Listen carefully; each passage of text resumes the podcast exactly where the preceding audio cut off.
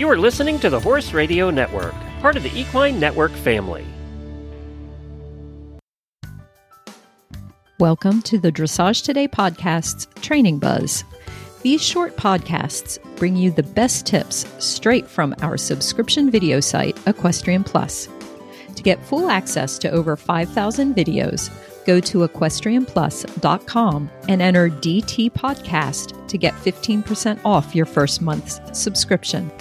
Now, listen in on this week's buzz and enjoy the ride. On today's training buzz, we hear from Hilda Gurney, Olympic dressage team bronze medalist, international judge, trainer, instructor, and breeder. In this clip, she talks about how to execute the half halt as well as how to use the half halt to gain lightness in the bridle and rebalance the horse. Okay, Kim, we're going to discuss half halts. And he's just second level, but second level already we need to half halt in order to do the simple changes and also to prepare the horse for the uh, 10 meter circles in canter and prepare him for the circles and travers shoulder in in trot.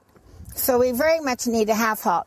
Now, the purpose of a half halt is to balance the horse and keep the horse's attention on us by having him step a little more under his body with his hind legs for a moment. And he should undulate his pelvis. In other words, if you look at me, he should round his back a little and step forward with the hind legs. And it makes it a little tricky because you're following the horse's motion with your hip but, and you want to sit deep in half halt, and then you want to swing your hips a little less of a swing, your strokes of your hip swing a little less as you ask the horse to half halt or check a wee bit with your hand aids. But you don't want to really stop the rear end.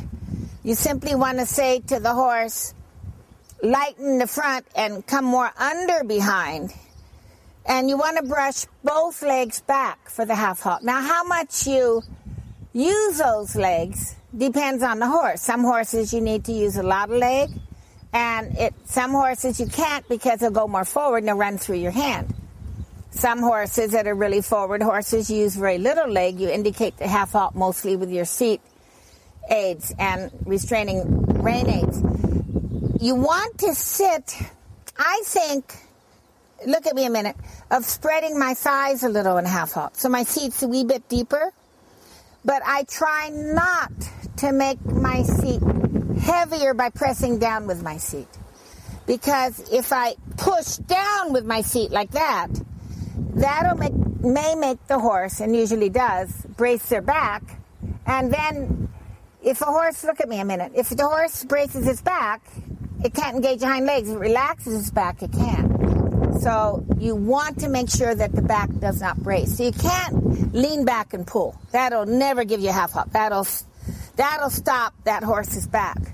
And when you get off your horse, you can just do this. You know, bring your knee up and then lock your back and try to bring your knee up.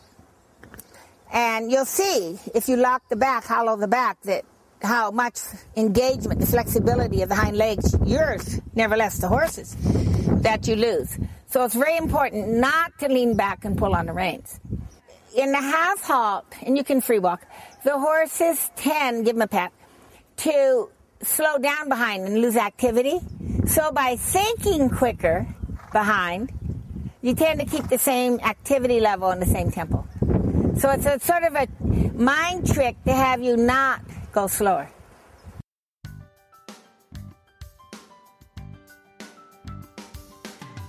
We hope you enjoyed this bonus podcast.